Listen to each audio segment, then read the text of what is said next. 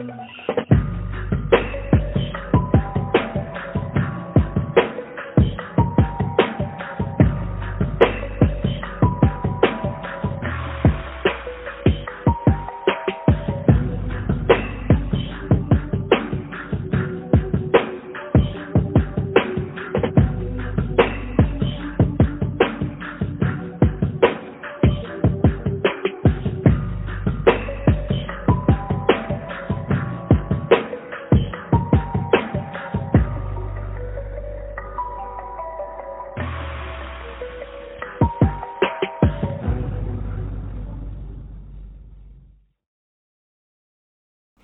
All right, people. Here's another um, Salt in the Wound podcast. I just uh, had a very interesting day. I want to talk about a conversation that I had with a young lady today. Um, I'm not to give you the particulars about who, when, or where, or why, but uh, it was a deep conversation about um, doing business as black people and um, how hard it is as um, being African American, as they tell us now, being black.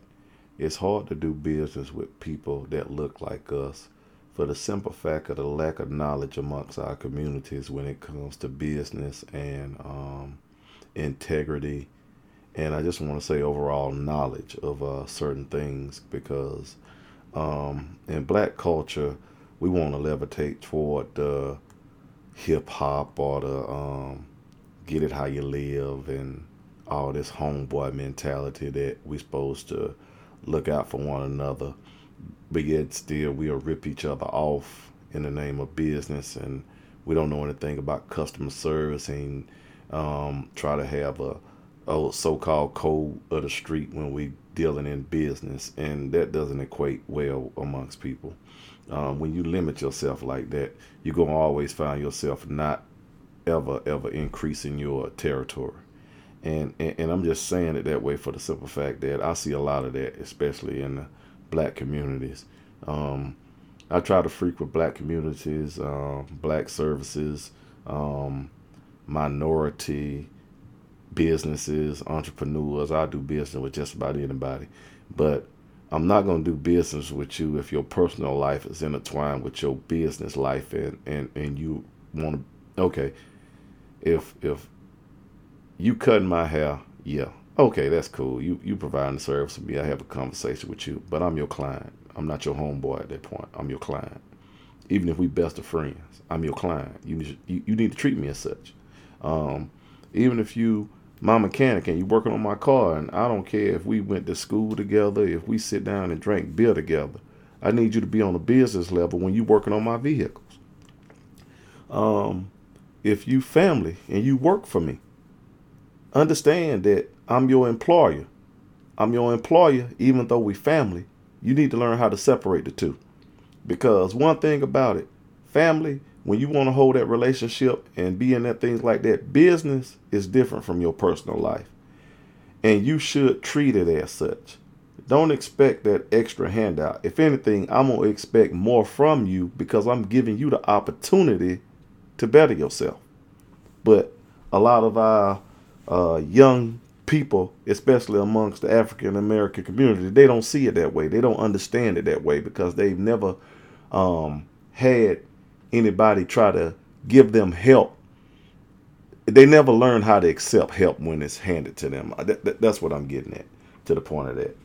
And um, th- this young lady that I was having a conversation with today, she she has her ventures in several different businesses, and and and I can say even though I don't have any capital businesses out there. Um, I'm not I'm not saying that, but I do business.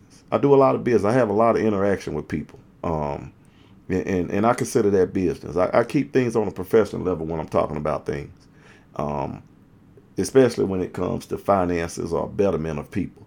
It, it, everything doesn't have to be homeboy. Everything doesn't have to be, hey, unc, this hey, uh, son, this, uh, nephew, this. No, no, no, no, no, no. When, when you own the clock for somebody, be be professional. That, that that's is that too much to ask?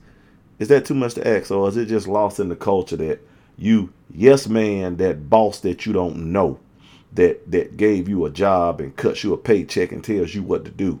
But because you have a personal relationship with this person, they're supposed to cut you all this slack.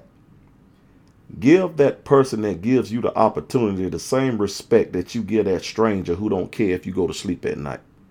Give that person the same respect that you give that person that don't give a damn if your children eat.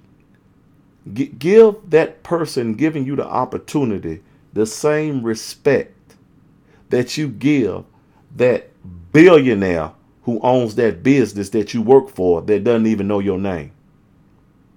It's it's a respect thing.